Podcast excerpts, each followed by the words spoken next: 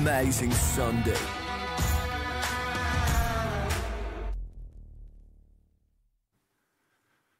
Za mě taky dobré ráno, ahoj, vítám tě tady na lodi, na Celebration a taky tě vítám u tebe doma. Děkuju a chválím, že ses připojil nebo připojila a že můžeme být společně zapojení do něčeho, co dělají miliardy lidí po celém světě. Kdy v neděli ráno si spousta lidí přivstane, aby udělali věc podobnou, kterou děláme právě teď my. Aby věnovali svůj čas, svoji pozornost, svoje myšlenky, svoje srdce, svoje životy, někdy svoji praktickou službu Bohu. Aby jsme Bohu dali první místo na začátku každého týdne. Protože neděle je první den každého týdne. Tohle je začátek toho týdne, který je před námi, protože Bůh odpočíval 7. den a to byla sobota. Tak je to krásný, že můžeme mít Celebration taky takhle naživo a že pořád jsme schopni mít Celebration i online, takže oba dva způsoby máme k dispozici. A já budu mít teďka 2 neděle za sebou během léta, než nastoupím na 6týdenní kazatelskou pauzu.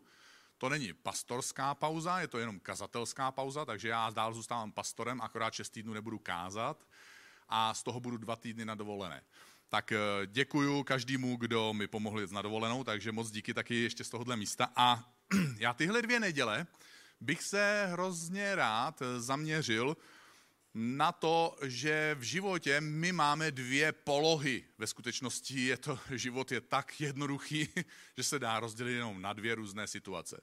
A to na situaci, kdy někam jdeme, o něco usilujeme, jsme frustrovaní, že tam ještě nejsme, dáváme do toho energii, a jdeme za nějakým cílem a procházíme nějakým obdobím na cestě k cíli, anebo prožíváme to druhé období, hurá, hurá, do cíle jsme došli. Takže dneska je to o té cestě k cíli, příští neděli je to o tom, jak žijeme, když toho cíle jsme dosáhli.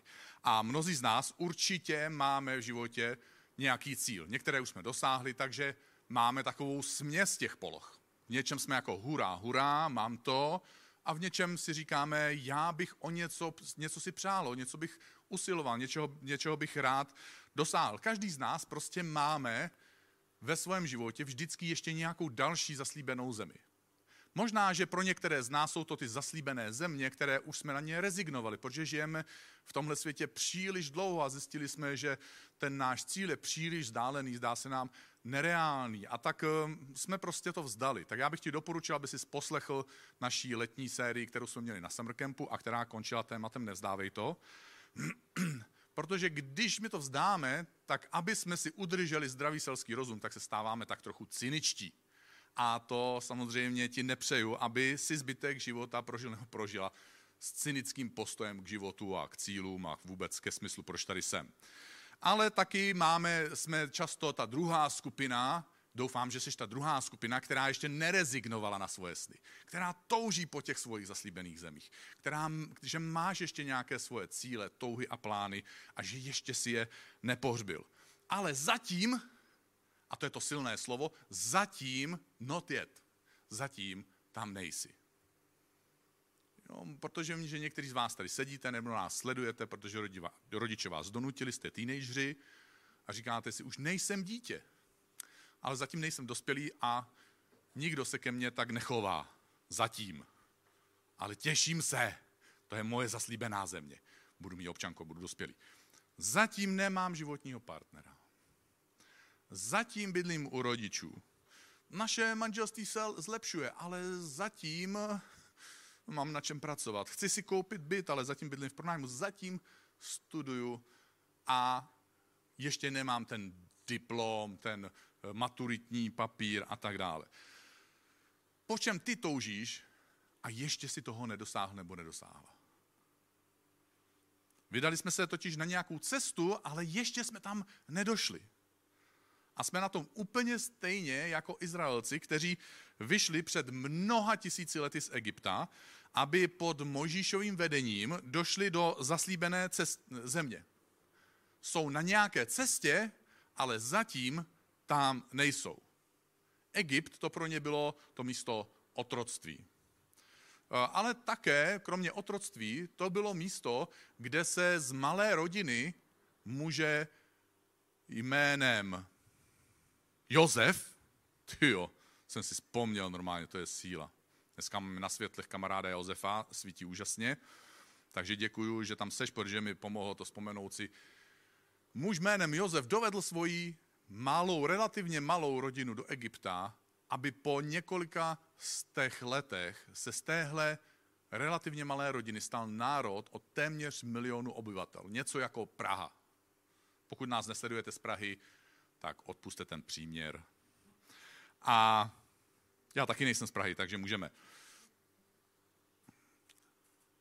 A oni opustili tohle místo, které pro ně sice bylo symbolem otroctví, nebo realitou otroctví, ale současně to pro ně byla také jakási jistota. Bylo to místo jakéhosi relativního dostatku.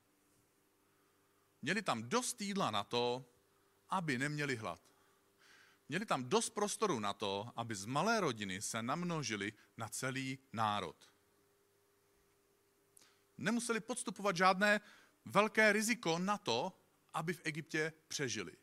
Samozřejmě jako otrok máte určité podmínky, které se vám nelíbí, ale současně to byl pro ně určitý bezpečný přístav. Jejich zóna bezpečí, jejich status quo, jejich neměnná realita, do které se narodili, ve které žili a ve které opakovaně generace za generací umírali. Takže oni neměli žádný speciální sen. Dokud nepřišel muž jménem Mojžíš, který řekl, že existuje něco jako zaslíbená země a že existuje někdo jako Bůh a že někdo jako Bůh je chce pozvat do téhle zaslíbené země. A tyhle situace, když začneš snít, když začneš po něčem toužit a když začneš v něco doufat, ta naděje je nebezpečná. Protože teď oni ho poslechli a vydali se na cestu. Já tady mám mapu. A to je, oni šli odsud. Tohle je Egypt, tady je Suezský průplav, Sinajský poloostrov a Izrael. A teď vidíme, že oni žili v Egyptě, v místě, který je krásně zelený, podél řeky Nil a ta delta, a jdou do té jiné zaslíbené země, která je taky zelená, ale jejich cesta vede přes to žlutý místo. Poušť. Opustili místo, kde se cítili relativně bezpečně, aby šli na místo, který prý bude super a skvělý. Mojžíš to tvrdil aspoň. Ale teďka jsou na poušti. Prostě odtamtud jste odešli, jdete sem, ale jste zatím na tom místě mezi. Původní jistoty jsou pryč, ty slíbené jistoty jsou ještě daleko a jste na poušti. A co asi tak můžete zažívat na poušti, když tam chodíte dlouhý dny, týdny, měsíce a v jejich případě nakonec i roky? Já vám přečtu, co pociťovali Izraelci. A budu to číst takovým tónem, protože pokud máte děti, pokud se začnou nudit a začnou být jako unavený, tak oni získají jako speciální tón. Možná si to pamatujete ještě sami od sebe, jaký jste byli. Možná, že vám to zůstalo, sice vaše tělo vyrostlo, ale ten tón vám zůstal. Takže můžu číst, jo? Jste připraveni. Vzpomínáme na ryby, které jsme měli v Egyptě zadarmo. A okurky a melouny. A teď to možná někteří nepochopíme, ale je to tak. Pórek, cibuli, česnek. Teď máme jen vyprahlé krky, ani pivo není. A v dohledu není nic, než ta blbá mana. Oni už putovali nějaký pátek, a aby neměli hlad, tak jim každé ráno na jejich obrovský tábor 1 milionu obyvatel, tomu říkám stanový městečko teda, napadala takzvaná mana. Bylo to něco, co mohli usušit, Mohli to usušené nadrtit a upéct si z toho placky, nebo z toho mohli uvařit kaši. Ale to je taky asi tak všechno, co s tím mohli udělat. Navíc mana měla tu schopnost, že do druhého dne se zkazila, takže nemělo smysl jí hromadit. Nemohli jste zbohatnout manou. Mohli jste se akorát ten den najíst. A když žijete každý den to samý, jak se vám to po čase oškliví. A oni říkají, v dohledu není nic než ta blbá mana. Já pracuji jako ředitel nadačního fondu a poskytujeme jídlo dětem ve školách, ve slamech anebo v utečeneckých táborech. A já tomu jídlu říkám risotto, což Američani vždycky říkají, že trošku přeháním, ale prostě je to rýže, je tam drobné kousky sojového masa, jako, to je už samo to sobě jako oxymoron, a dehydrovaná zelenina, je to obohacený o vitamíny, minerály, a vaří se to v takových obrovských kotlích na ohni, takže je to tak velký ten kotel, že prostě sahá odsud až sem a míchá se to takovou vařečkou, která je tlustší než pádlo na lodi. A teď, jak se to vaří na tom přímém ohni, tak ze spora je žár, takže tam se to trošku připeče a díky tomu celé to risotto, tak jako je trochu protchnutý tou připáleninou. Do toho nad tím je další vrstva, která je tak jako v podstatě rozvařená, takže je taková košovitá lepivá hmota. Pak je další vrstva, kde je to tak akorát, a pak je ta poslední vrstva, kde ty zrníčka se neprovaří úplně jako na to jadírko a cítíte tam občas na ten zkus takový to... Jo, znáte to možná, někdy se nám to taky podařilo, nebo v restauraci se někdy nepodaří. A teď tyhle děti tohle jídlo dostávají každý den. A teď je jedno, jak dobrý jídlo máte. A když ho jíte každý den, ono se vám přejí. Jenom pouze v jednom případě. Já jsem se zeptal jedné ředitelky, protože ona mi řekla, že pro ty děti, jedné ředitelky té školy, ona mi totiž řekla, že ty děti dostává, že pro mnoho z těch dětí to jídlo, tohle risotto, je jediné jídlo za celý den.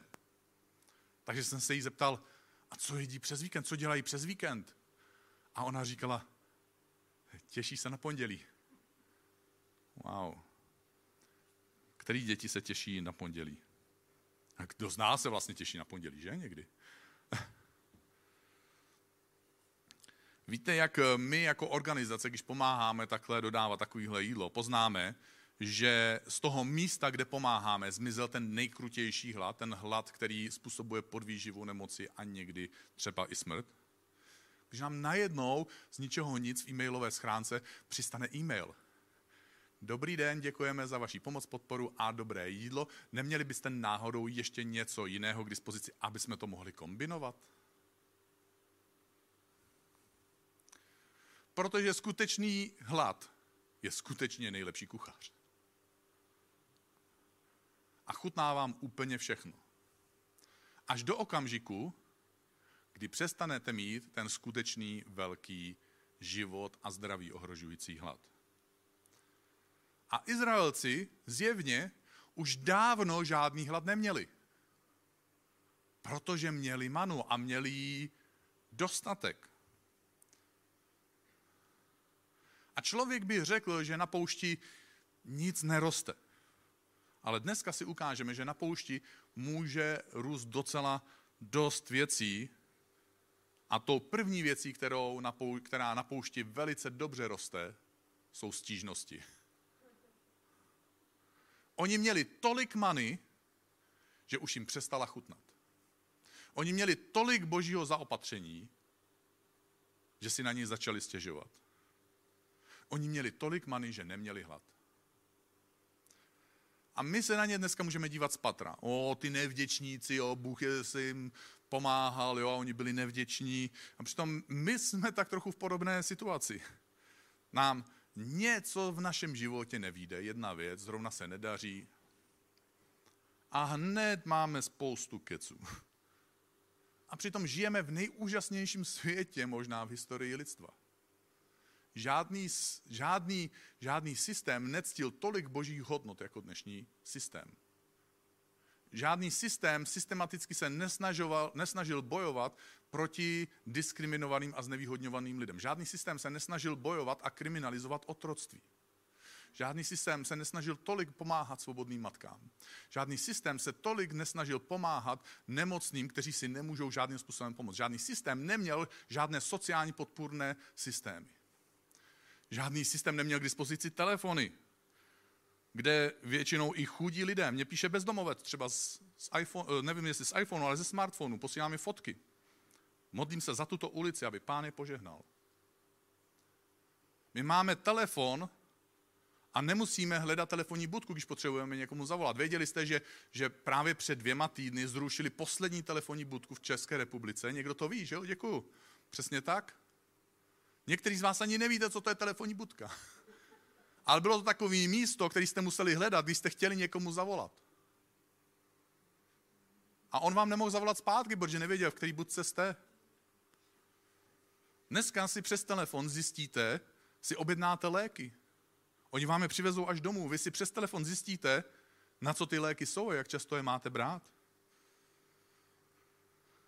Žijeme ve světě, kde se do 24 hodin nemusíme, když se chcete vydat do Číny, vy nemusíte být Marco Polo, že se několik let vydáte na cestu tam a zpátky. Za 24 hodin můžete být téměř kdekoliv na světě, na zeměkouli. Léky prodloužily naše životy. Obchody jsou plné jídla. Každý máme kde bydlet a kromě toho tam máme pračku, televizi, mikrovlnku a ledničku, ale nejsme šťastní. A jakmile se jedna malá věc pokazí, zatímco tohle všechno máme, život je na un. Život je na prd, že? Najednou. Wow. A spolu s Izraelci, kteří tady trpí a stěžují si, je tady někdo jako jejich premiér. Nebo pastor. A současně nějaký takový manažer, CEO. Všechno v jednom. Pán Mojžíš.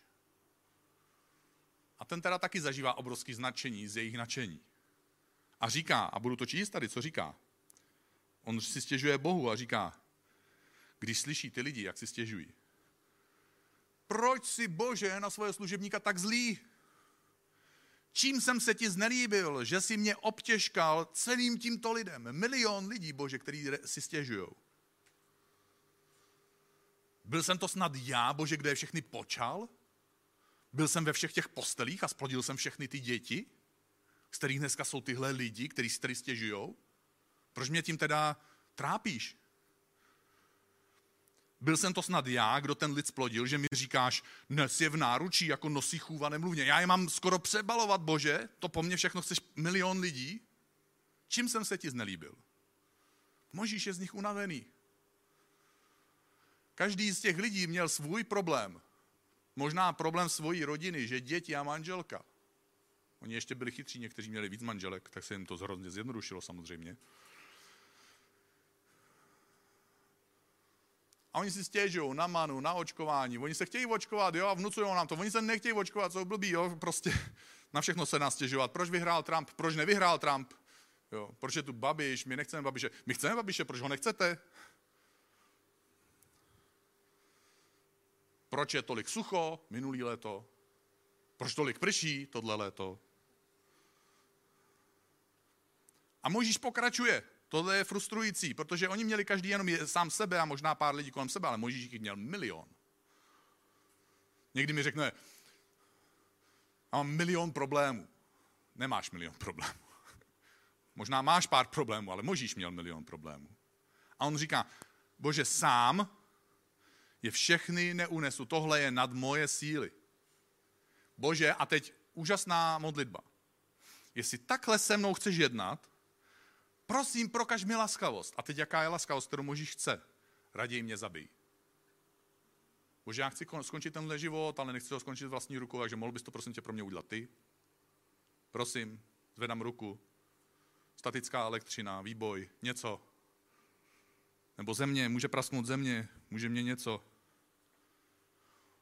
Už se nemohu dívat na svoje neštěstí. Poušť mezi Egyptem a zaslíbenou zemí je úrodná půda pro emocionální zroucení. Když jsi na místě, který jsi opustil a toužíš dojít na místo, kam by si jednou rád, kde by si jednou rád byl a snažíš se a pořád ještě tam nejsi, možná se ti může snát, že jsi blízko emocionálnímu zroucení. Přesně tohle se dělo Mojžíšovi. Mojžíš prostě nemá sílu to snášet dál a nevím, ale možná se ti někdy stává, že se takhle cítíš. A v takovou chvíli konečně se modlíme upřímnou modlitbu. Protože v takovouhle chvíli my se nemodlíme žádnou učesanou modlitbu, ona se najednou nerýmuje, nemá zvláštní posvátný tón, tak pane, o, tak mi dej, prosím, znešený, haleluja svatý. Ne, najednou jsme nakrknutí a v té modlitbě je to slyšet a cítit. A kdyby jsme měli něco po ruce, což já jsem jednou měl po ruce, protože jsem zrovna zametal, tak jsem hodil koště. Jako bych mohl Boha trefit, že? Já nevím jako přesně, co jako zažíval, když jsem hodil to koště, jakože těsně vedle nebo...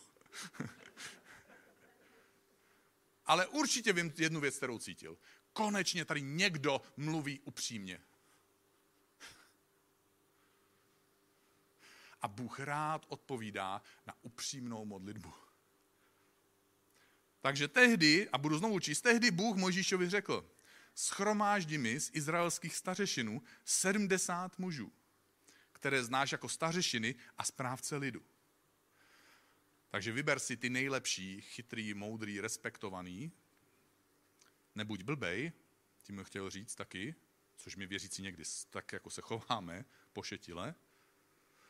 A řekl, vezmi je ke stanu setkávání, ať se tam postaví s tebou. A Bůh říká, já se stoupím a budu s tebou mluvit. A tehdy vezmu z ducha, který se je na tobě, ten duch toho průkopníka. Duch moudrého muže, který řídí milion lidí, kteří si stěžují. Duch zbožného muže, kterému Bůh svěřuje 10 přikázání, které přetrvaly tisíciletí a obtiskly se do mnoha národů, do právních systémů mnoha národů. Tahle zbožnost, tahle moudrost, tahle věrnost, tahle vytrvalost, tahle ochota poslechnout Boha, tahle ochota riskovat. Z tvého ducha, který je na tobě, vezmu a vložím je na ně, aby nesli břímě lidu a nemusel si ho nést sám.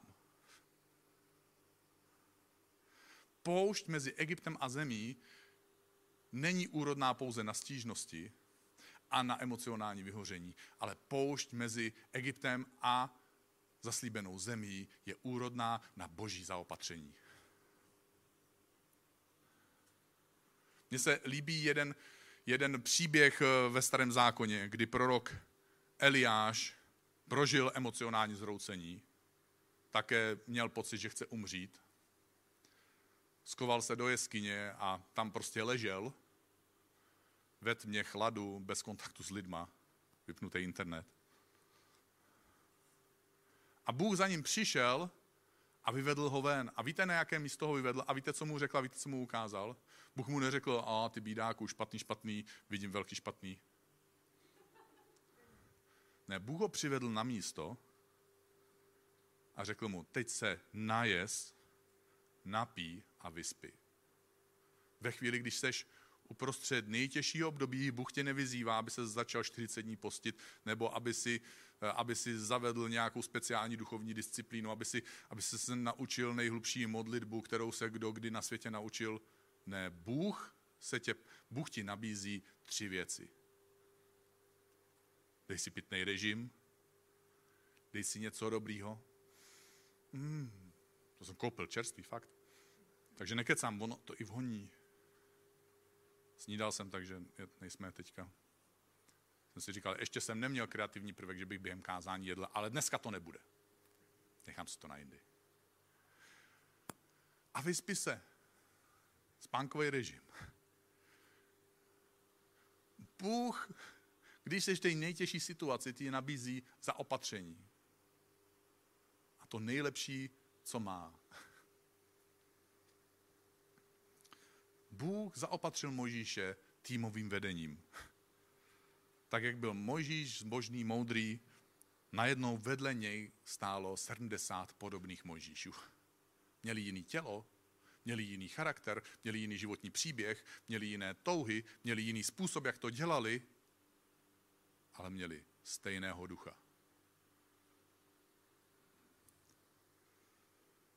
A Bůh tedy také ten den zaopatřil změnu jídelníčku pro lidi, kteří byli unavení manou natolik, že si začali stěžovat. Pojďme si to přečíst. Lidu řekni, posvěťte se pro zítřek, budete jíst maso, neboť jste před Bohem naříkali. Stěžovali jste si před Bohem. Kdo nám dá najíst masa? Asi hlavně chlapi teda, chápu. To jsme se měli v létě. Lépe v Egyptě, říkají turisti. Bůh vás tedy nakrmí masem a nebudete ho jíst 1 nebo 2 dny, 5, 10 nebo 20 dní, ale celý měsíc. Poleze vám schřípí a zhnusí se vám, protože jste zavrhli Boha, který je uprostřed vás a stěžovali jste si před ním, proč jsme jenom pro všechno na světě poslechli Mojžíše, který tvrdí, že mu to Bůh řekl a odešli jsme z Egypta. A tak vidíme, že poušť mezi Egyptem a zaslíbenou zemí je také úrodná pro výchovu. Bůh je začal vychovávat a začal jim říkat, dávejte si pozor na to, co si přejete. Protože v Egyptě žil 1 milion Izraelců, kteří měli otrockou mentalitu, kteří uměli si stěžovat, kteří uměli reptat, kteří uměli sklonit hřbet, kdykoliv slyšeli prásknutí bičem, kteří často ani nevěděli, kdo Bůh je, jak by ho mohli uctít. A Bůh je pozval do zaslíbené země. Na místo, kde se z nich měl stát národ, z kterého měl vzejít Ježíš Kristus, zachránce celého světa. Oni měli dobít zemi, která byla obsazená a vojenský a pevnostma opevněná místama, který měli svoji regulérní placenou armádu. Banda otroků, která se bojí prásknutí bičem. Někde na té cestě se z otroků a egyptských zaprodanců, lidí vystrašených a bez cíle, bez snu a bez naděje, měl stát boží národ, který přináší na zem spasitele a který dobývá zaslíbenou zemi, armáda nebojácných válečníků. A to, kde se to mělo odehrát, bylo právě mezi Egyptem a mezi zaslíbenou zemí. Takže probíhala výchova.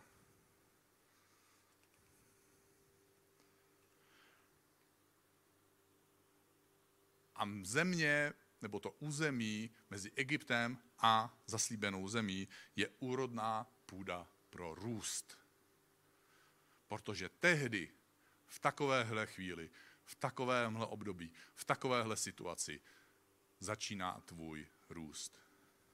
Není žádné místo a čas na světě, které by nám tak moc pomohlo začít růst v naší víře v Boha, než poušť. Není žádné místo a čas na světě, kde bychom se snažili přijít blíž k Ježíši, než když jsme na poušti. A není žádné místo a čas na světě, kdy děláme skutečné závazky a opravdová rozhodnutí, než když jsme na poušti. A Bůh tehdy pokračoval a mluvil k Mojžíšovi. A říká mu, je na to snad boží ruka krátká? Odpověděl Bůh Mojžíšovi, teď uvidíš, jestli se moje slovo ve tvém životě naplní nebo ne. Jinými slovy, Bůh se ptá Mojžíše na 2 věci. Vidíš problém v tom, že plácám nesmysly a nevím, co slibuju, když něco říkám, že to říkám jen tak do větru, že jsem snad nějaký hlupák, a nebo vidíš problém v tom, že sice vím, co říkám, ale nemám sílu to uskutečnit? Ty myslíš, že něco je pro mě nemožné? Takže dneska ráno, tady v sále, i u tebe tam doma, tě chci pozvat. Začni důvěřovat Bohu, že není zdrojem problému, ale je zdrojem řešení. Bůh je zdrojem tvého řešení. A když mu budeš takhle důvěřovat, tak tvoje důvěra bude vytlačovat stížnosti. A pokud neuchopíš tuhle důvěru, tak ti zůstanou stížnosti, které vytlačují důvěru. Ty si musíš vybrat, jakou spirálu ve svém životě odstartuješ. Dovol Bohu, aby okolnosti, které on nezpůsobil, aby je proměnil na příležitosti, kdy ty porosteš. Poroste tvoje víra, poroste tvoje blízkost k Ježíši, poroste tvoje rozhodnost vracet se k Bibli jako k hlasu, který tě vede na tvojí cestě. Dovol Bohu, aby bitvy, které ti nachystal bláhově Boží nepřítel, aby je Bůh proměnil na vítězství, které jenom Bůh může způsobit. Protože nepřítel Boha a lidí se mýlí. On vyvolává bitvy v našem životě a bouře v našem životě, aby jsme měli strach a aby jsme byli poraženi. Ale jsou to nejtěžší životní boje, které nám dávají příležitost zažít a proměnit tyhle okolnosti na největší Boží vítězství. A s tímhle bych se s tebou hrozně rád modlil. V tuhle chvíli, jestli jsi tady v sále nebo seš doma, zkus se zastavit, zkus zastavit svoje myšlenky, zkus ovlivnit svoje okolnosti. A pojďme se modlit. Bože, dnešní ráno my ti chceme svěřit to svoje vnitřní zoufalství a tu frustraci. To nepohodlí, který prožíváme. Ten sklon si stěžovat. Ten sklon nebýt vděčný. Ten sklon nevidět tebe, nevidět tvoji ruku. Nebýt si jistý tím, jestli to, co čteme, je v Biblii, že to je něco skutečného, co ty opravdu říkáš. Chceme ti dát svoji nejistotu, kdy možná to čteme a možná si říkáme, no říká to Bůh, ale já nevím, jestli to stane v mém životě. Bože, chceme ti dát sami sebe v téhle svojí cestě z Egypta do zaslíbené země, kdy tak trochu se tak snadno ohýbáme před práskáním nějakého biče a ztrácíme odvahu a kuráž v životě. Věřit, že máš pro nás ten cíl, že máš pro nás tu zaslíbenou zemi a že jsme na cestě, aby si nás proměnil z otroků na Boží válečníky, kteří přináší záchranu mnoha lidem, když mluvíme směle a s odvahou o Ježíši lidem kolem sebe. Bože, pořád ještě máme mentalitu otroků a bojíme se mluvit o tvojem jménu. Mluvit o tom, že jsme tvoji následovníci, mluvit o tom, co s tebou zažíváme, nabízet lidem modlitbu, nabízet lidem naději, nabízet lidem nadpřirozenou pomoc z nebe a to jak skrze to, že se za ně modlíme, tak skrze to, že jim jsme tvojima rukama a projevem tvojí lásky v jejich životě. Kdy tak moc jsme zabředlí v tom, že máme jenom manu, že cesta je příliš dlouhá, že nám vyschlo v krku a nemáme pivo. A zapomínáme na to, kam naše cesta vede. Co je naším skutečným cílem?